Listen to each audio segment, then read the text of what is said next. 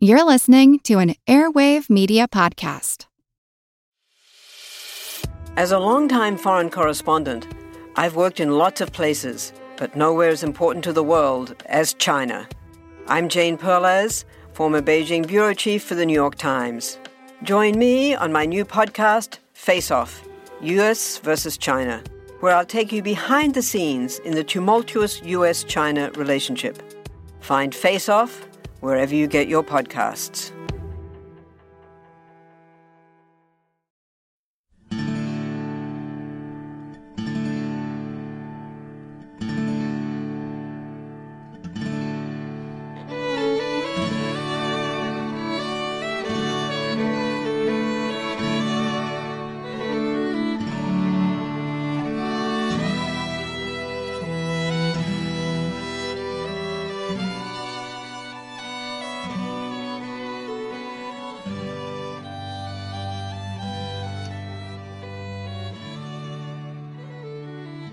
Hey everyone, welcome to the 425th episode of our Civil War podcast. My name is Rich. And I'm Tracy. Hello, y'all. Thanks for tuning into the podcast. As you guys will recall, by the end of the last episode, the Federals had successfully carried out their operation at Brown's Ferry on the morning of October 27, 1863. By 10 a.m., a pontoon bridge spanned the Tennessee River there protected by the men of Hazen's and Turchin's brigades, who were busy throwing up breastworks on the nearby hills. The Browns Ferry operation had been carried out without a hitch. The Confederates picketing the riverbank had been driven off, all at the cost of only 38 Federal casualties. A happy William Hazen strode along his lines, telling his men, We've knocked the cover off the cracker box. And indeed, they had. The success of the operation at Brown's Ferry meant that basic conditions were in place for restoring the flow of supplies to the Union troops holding Chattanooga just as soon as the wagons could be set rolling along the new Cracker Line. With their success at Brown's Ferry, things had taken a turn for the better for the besieged Yankees. But the issue now depended, on the Federal side, upon how quickly Hooker could arrive with his troops to keep the cracker line open, and, on the Confederate side, what Braxton Bragg would do to close it.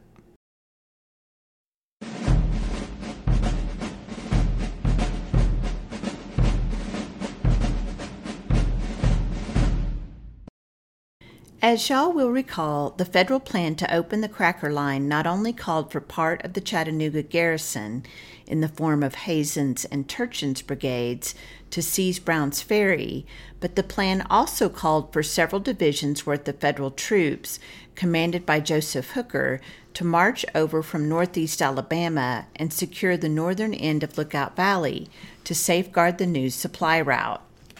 As we talked about previously, after being detached from the Army of the Potomac and riding the rails south, Hooker and his troops had been twiddling their thumbs at Bridgeport in northeast Alabama, unable to complete their journey to Chattanooga. They couldn't complete the last leg of their journey because the precarious supply situation at Chattanooga meant that an extra 15,000 mouths to feed would have pushed the garrison right over the edge into outright starvation. When Ulysses S. Grant and George Thomas let Hooker know about his part in the plan, Fighting Joe had hoped to have his men on the march by the morning of October 26th. And so, early on the morning of the 27th, while the Browns Ferry operation was going off without a hitch, Hooker, with two divisions of the 11th Corps and a single division of the 12th Corps, left Bridgeport, crossing the Tennessee River and marching northeastward through Hogjaw Valley along the main road to Chattanooga, where it paralleled the tracks of the Memphis and Charleston Railroad. A bend of the Tennessee brought the river back into view on the column's left near the little trackside town of Shell Mound. The road continued upstream until near the mouth of Running Water Creek, where it veered southeastward into the gap where the creek had its source on the saddle between Raccoon Mountain on the north and Sand Mountain to the south. High in the gap, near another trackside waypoint called Whiteside, the head of the column, the 11th Corps Division of Adolf von Steinwehr, halted and camped for the night. Bringing up the rear of the column, the 12th Corps Division of John Geary bedded down for the night in the open fields around Shell Mound. At sunrise the next morning, October 28th, the Yankees were back on the road again, striding down the east side of Running Water Gap and into Lookout Valley. The scenery was awe inspiring. The four mile wide valley lay between the towering heights of Lookout Mountain, 1,400 feet above the valley floor to the southeast, and Raccoon Mountain, nearly as high to the northwest. But the Federals' appreciation for the grandeur of the scene was tempered by the rush of adrenaline that accompanied the threat of battle, because near the small village of Wauhatchie, three miles from Brown's Ferry and the north end of the valley, the sound of musket fire reached the ears of the troops at the head of Hooker's column. The small hills that framed the landing at Brown's Ferry were part of a chain of low hills, about 200 feet high, that ran along the middle of Lookout Valley, all the way to Wauhatchie. To the southeast of the hills, Lookout Creek flowed down to meet the Tennessee River just above Brown's Ferry. On the hill's northwest side, the road and railroad passed towards Brown's Ferry and Chattanooga. On a couple of the hills nearest Wauhatchie, Confederate Brigade Commander Evander Law had deployed some of his Alabamans as skirmishers, and these were the rebels who challenged Hooker's Federals. However, the Confederates were too few in number to actually stop the Yankees, and when von Steinwehr shook out a couple of regiments into line of battle and sent them forward, the Alabamans had to beat a hasty retreat. The Federals continued their march down the valley toward Brown's Ferry and the river, but the Confederates weren't finished. At the point of Lookout Mountain were the rebel artillery batteries that looked down upon Chattanooga. Now, those guns were swung around to bear into Lookout Valley. The range to Hooker's Federals was extreme, and the low hills between Lookout and the road blocked the artillery's line of sight in places but whenever they could, the rebel gunners got in some long range shots at the marching Yankees as they moved along the valley floor. Though it produced few casualties, the experience of being the target of the rebel projectiles was anything but pleasant for the Federals as they hustled along the road. A flash and puff of smoke near the point of Lookout Mountain would be followed three or four seconds later by a distant boom immediately followed by the screech of a shell in flight or the sight of a cannonball bounding along the ground. One of them skipped under the belly of Hooker's horse as he rode at the head of the column. That night, an 11th Corps soldier wrote in his diary quote, General Hooker rode right out in plain sight of the rebels. He seemed to show but little concern for the shells. While Fighting Joe Hooker could be certain of a large and admiring audience for his display of coolness under fire, for the rank and file Union soldiers, the Confederate shelling represented the threat of sudden death or wounding. The men just had to take it as they continued to tramp steadily down the road along the valley floor. Some enterprising Federal officer cast about for a way to take the men's minds off their predicament. Before long, orders rippled up and down the column, telling the color sergeants to unfurl each regiment's flags, and the drummer boys struck up an invigorating rolling and stuttering wave of sound as the men marched along with a new spring in their step. The men from the Army of the Potomac were marching to Chattanooga with their heads held high, telling the Confederates watching from the heights that, as one Eleventh Corps soldier put it, quote, we had come to stay.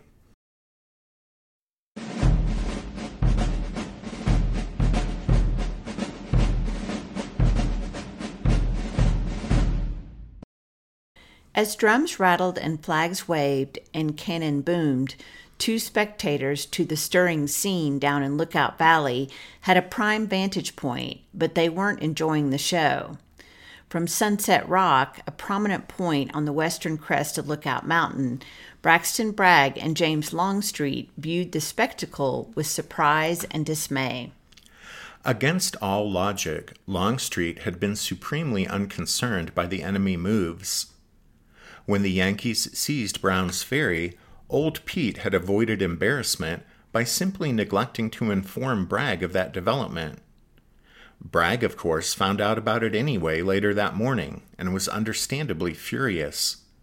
He fired off a message to Longstreet saying, quote, The loss of our position on the left is almost vital. It involves the very existence of the enemy in Chattanooga. End quote.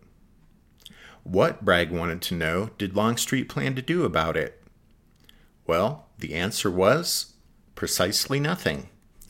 To Bragg's utter astonishment, Longstreet assured him the Federals' lodgment at the northern end of Lookout Valley at Brown's Ferry was of no importance, and the Confederates' best course of action was to ignore it. True, old Pete said, the enemy appeared to be working at, quote, shortening his line of communications, end quote, but that was a minor consideration. Perhaps this was just Longstreet trying to cover his embarrassment for the disaster unfolding in Lookout Valley. If not, then he was the only man in either army who hadn't yet figured out what the Confederates were trying to accomplish by encamping in the vicinity of Chattanooga for the past month. In any case, Longstreet told Bragg that he had figured out where the real threat lay. It was that Hooker's Federals were going to march southeast from Bridgeport, not northeast, and get behind him by way of a pass called Johnson's Crook. Therefore, Longstreet said, the goings on at Brown's Ferry could only be a diversion and were best ignored. Well, the picture painted by Longstreet was so absurd that Bragg was flummoxed, apparently assuming that old Pete must know what he was talking about since it was unreasonable to think a general officer of Longstreet's experience could concoct anything half so ridiculous without having good reason to do so. Bragg actually allowed Longstreet to draw him into a long and ludicrous discussion on the evening of the 27th regarding just how many men should be shifted southward to meet the imaginary federal threat at Johnson's Crook.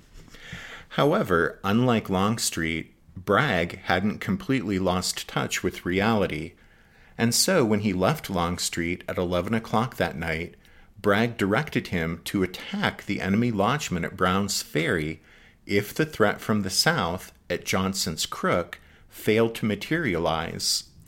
But once he was back at his headquarters, Bragg's doubts about Longstreet's assessment of the situation continued to gnaw at him. So early the following morning, the morning of the 28th, he sent word for Longstreet to meet him up on Lookout Mountain to view the enemy lodgment at Brown's Ferry and discuss the situation further.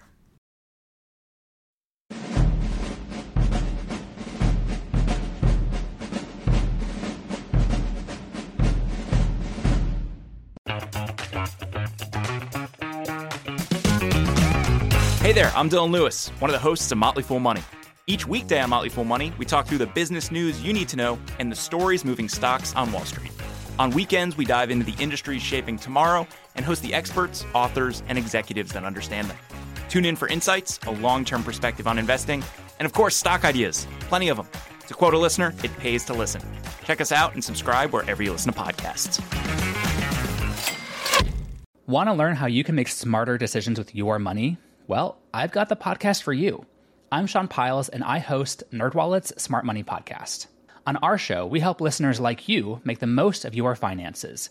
I sit down with NerdWallet's team of nerds, personal finance experts in credit cards, banking, investing, and more.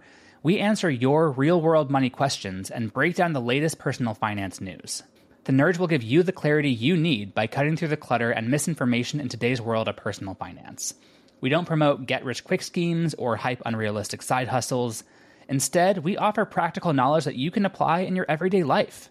You'll learn about strategies to help you build your wealth, invest wisely, shop for financial products, and plan for major life events. and you'll walk away with the confidence you need to ensure that your money is always working as hard as you are. So turn to the nerds to answer your real world money questions and get insights that can help you make the smartest financial decisions for your life. Listen to NerdWallet's Smart Money Podcast wherever you get your podcasts.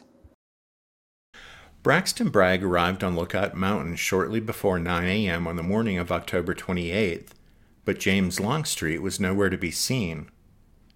Nothing seemed to be happening off to the south in the direction of Johnson's Crook, and certainly nothing was happening at Brown's Ferry, despite Bragg's orders that Longstreet was to swing into action there if nothing was going on at Johnson's Crook.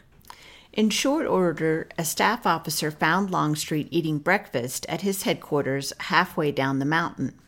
There was nothing for Bragg to do but spin his wheels and wait for old Pete to make his way to the summit. Eventually, Longstreet showed up, and by all accounts, a rather unpleasant discussion ensued.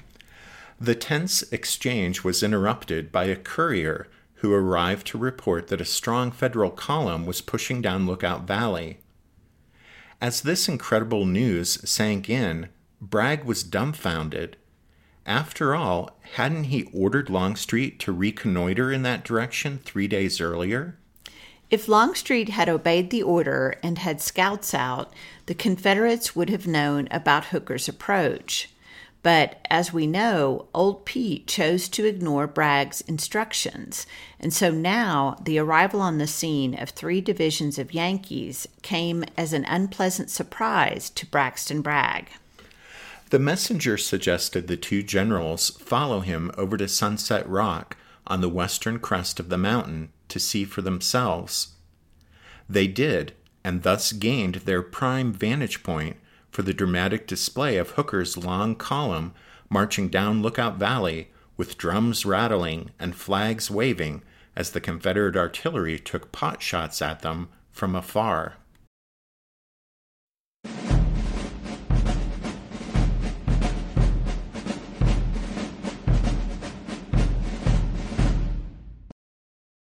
As Hooker's Federals marched down Lookout Valley on October 28th, completing their march from Bridgeport, they moved in two detachments.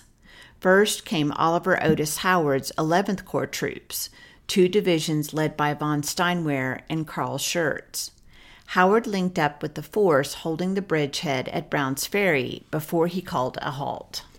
Then, at some distance behind Howard, was John Geary's small division from the 12th Corps. As you guys will recall, the 12th Corps was commanded by Henry Slocum, but because of the raid by Wheeler's Confederate cavalry, Slocum and some of his men had been assigned to guard the line of the Nashville and Chattanooga Railroad as it came down through Tennessee. Slocum was fine with this assignment because he didn't like Hooker and hadn't been looking forward to serving in the field under Fighting Joe. In any case, with nightfall approaching, Geary's part of Hooker's force halted and, along with a large number of the supply wagons that accompanied the column, went into camp at Wauhatchie, three miles short of Brown's Ferry. Before departing Lookout Mountain and returning to his headquarters, a furious Braxton Bragg had instructed James Longstreet to launch an attack as soon as possible and clear Lookout Valley of the enemy, wiping out the Yankee lodgemen at Brown's Ferry and crushing this new force that had just arrived on the scene. Then, as the sunlight faded and there was an obvious separation in the Federal column, that is, between Howard's 11th Corps troops and Geary's 12th Corps division, Longstreet sensed an opportunity Detachments had reduced Geary's division to a mere six regiments and a battery of artillery, numbering about 1,600 men in all, and his relative weakness was clearly visible to the Confederates on Lookout Mountain. To overwhelm this part of the Yankee column after it halted at Wauhatchie, Longstreet proposed that rarest of Civil War actions, a night attack. As we talked about recently with Cleburne's night attack at Chickamauga, Civil War generals rarely resorted to this type of action because they were wicked hard to pull off successfully.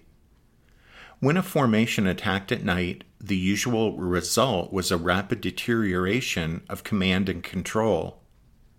The very fact the attack was taking place at night made it incredibly difficult for officers to steer their regiments and brigades where they needed to go, resulting in lines of battle stumbling around in the darkness and confusion.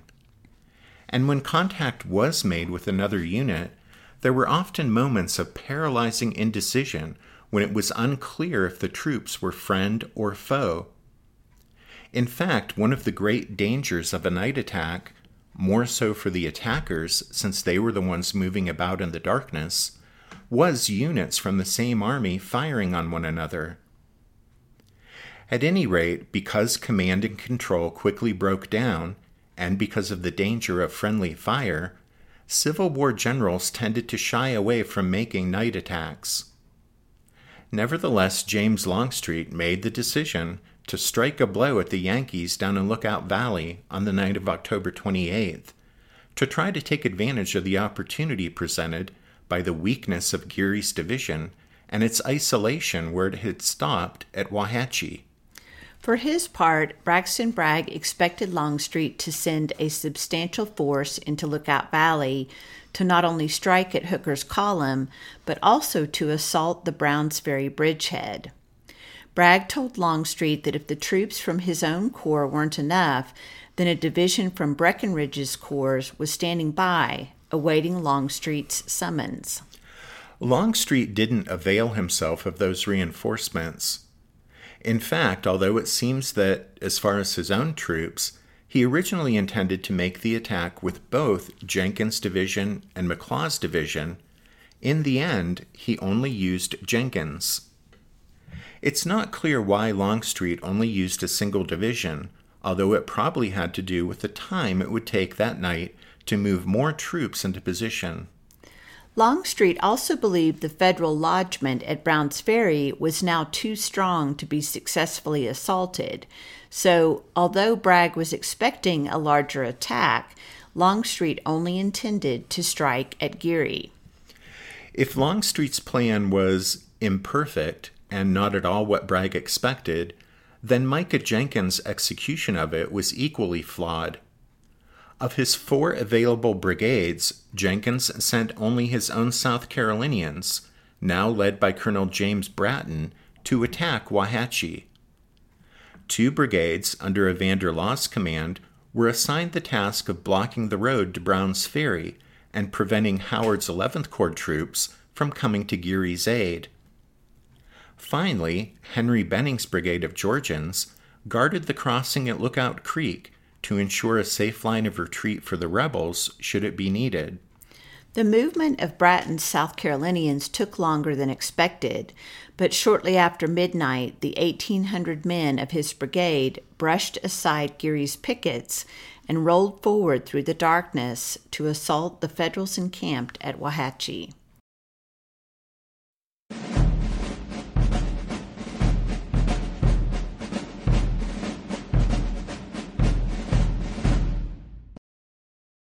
When the Confederate attack rolled forward out of the darkness, John Geary, who was expecting trouble, was as prepared as he could be, with pickets well out.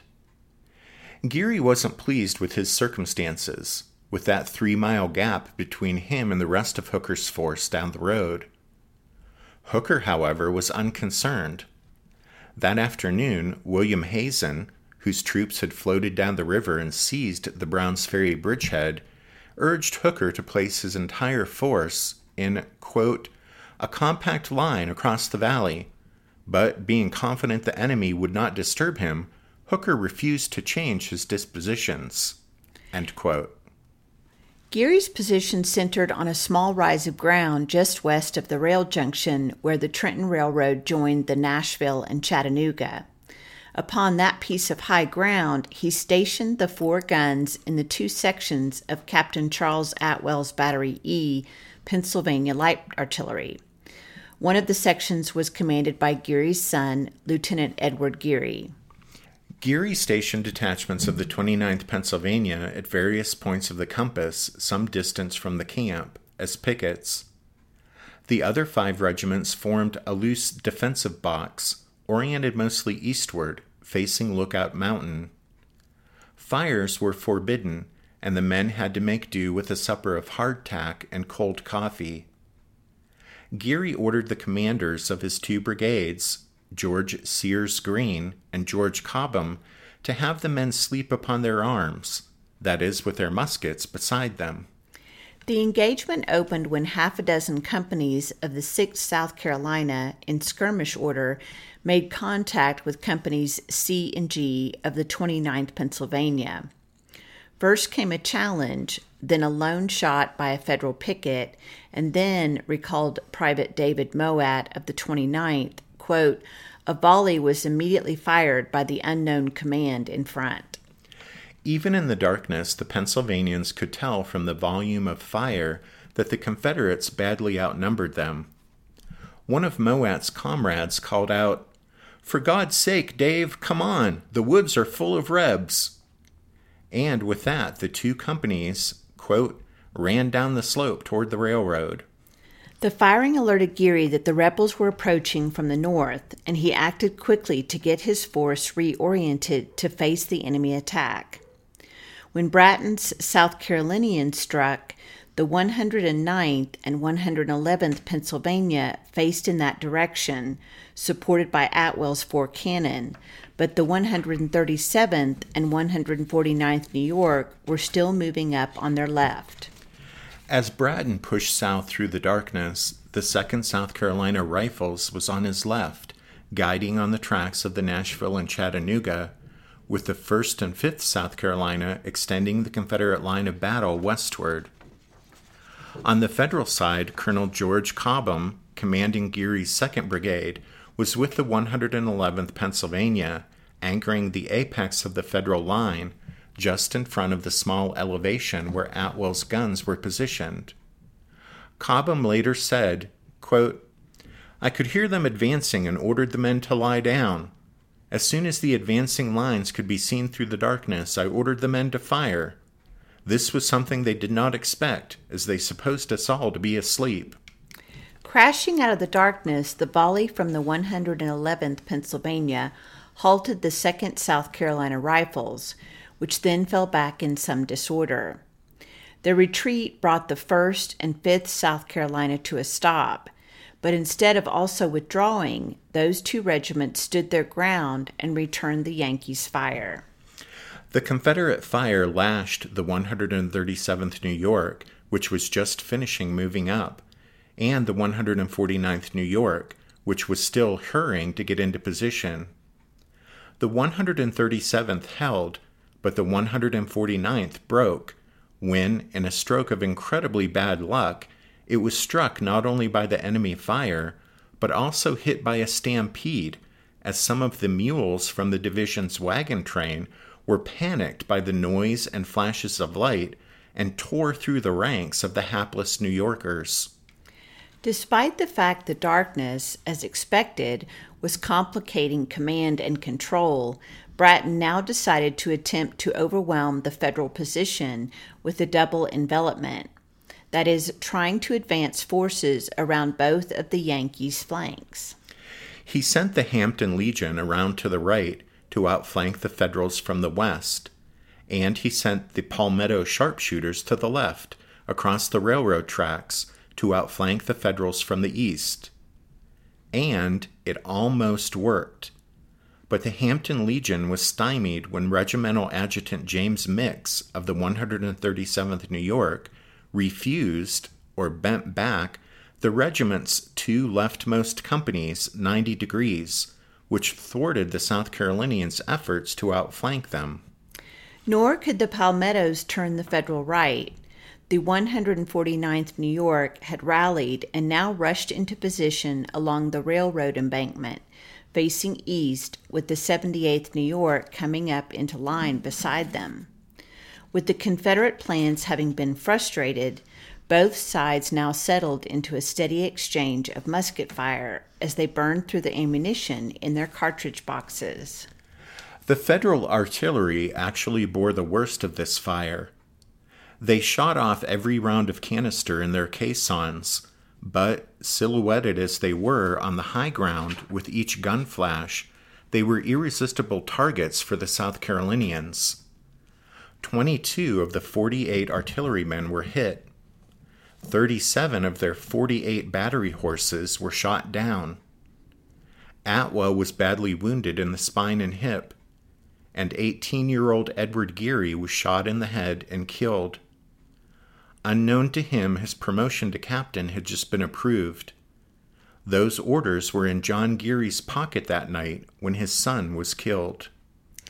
Meanwhile, Colonel Martin Gary, commanding the Hampton Legion, still thought he saw a chance to roll up the Federals' flank.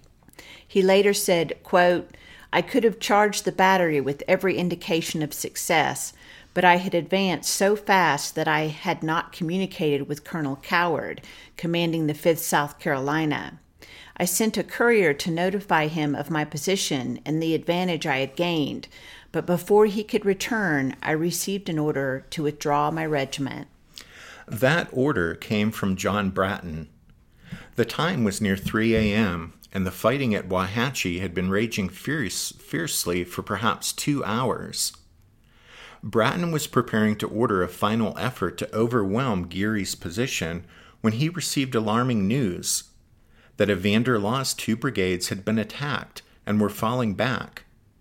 So, if Bratton didn't immediately break off the action at Wauhatchie and follow suit, his whole command would be cut off.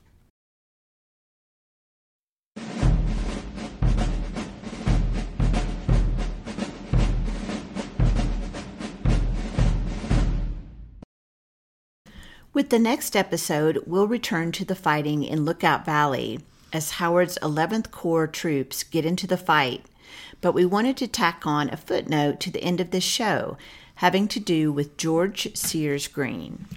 Some of you no doubt recognized Sears' name when we mentioned him as one of Geary's brigade commanders, since Sears played a prominent role in the fight for Culp's Hill at Gettysburg. Here at Wauhatchie, Shortly after the start of the Confederate night attack, the 62 year old Sears was knocked from his horse by a bullet that dealt him a severe wound in the face and upper jaw. Amazingly, he managed to recover well enough to return to active duty in the Carolinas in the spring of 1865, although the lingering effects of the wound plagued him until his death in 1899 at the age of 97.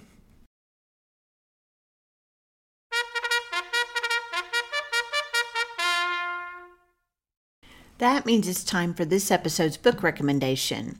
And our recommendation this time is The Shipwreck of Their Hopes The Battles for Chattanooga by Peter Cozzens. When paired with Cozzens' This Terrible Sound, The Battle of Chickamauga, The Shipwreck of Their Hopes, The Battles of Chattanooga will give you a well written, complete, wall to wall coverage of these interconnected and important campaigns. Don't forget you can find a list of all of our book recommendations if you head over to the podcast website, which is www.civilwarpodcast.org. Before we wrap things up, we want to give a shout out to the newest members of the Strawfoot Brigade and thank them for their support of the podcast. So, a big thank you to Rosemary L., Joshua H., Daniel S., Robert H., Alan L., and Erica. And thanks to Jonathan B., Josh K., Catherine F., Robert B., and William L. for their recent donations. And thanks to Hubert for his very generous gift. Thanks for listening to this episode of The Civil War, 1861 to 1865, a history podcast. Rich and I do hope that you join us again next time, but until then, Take care. Thanks, everyone. Bye.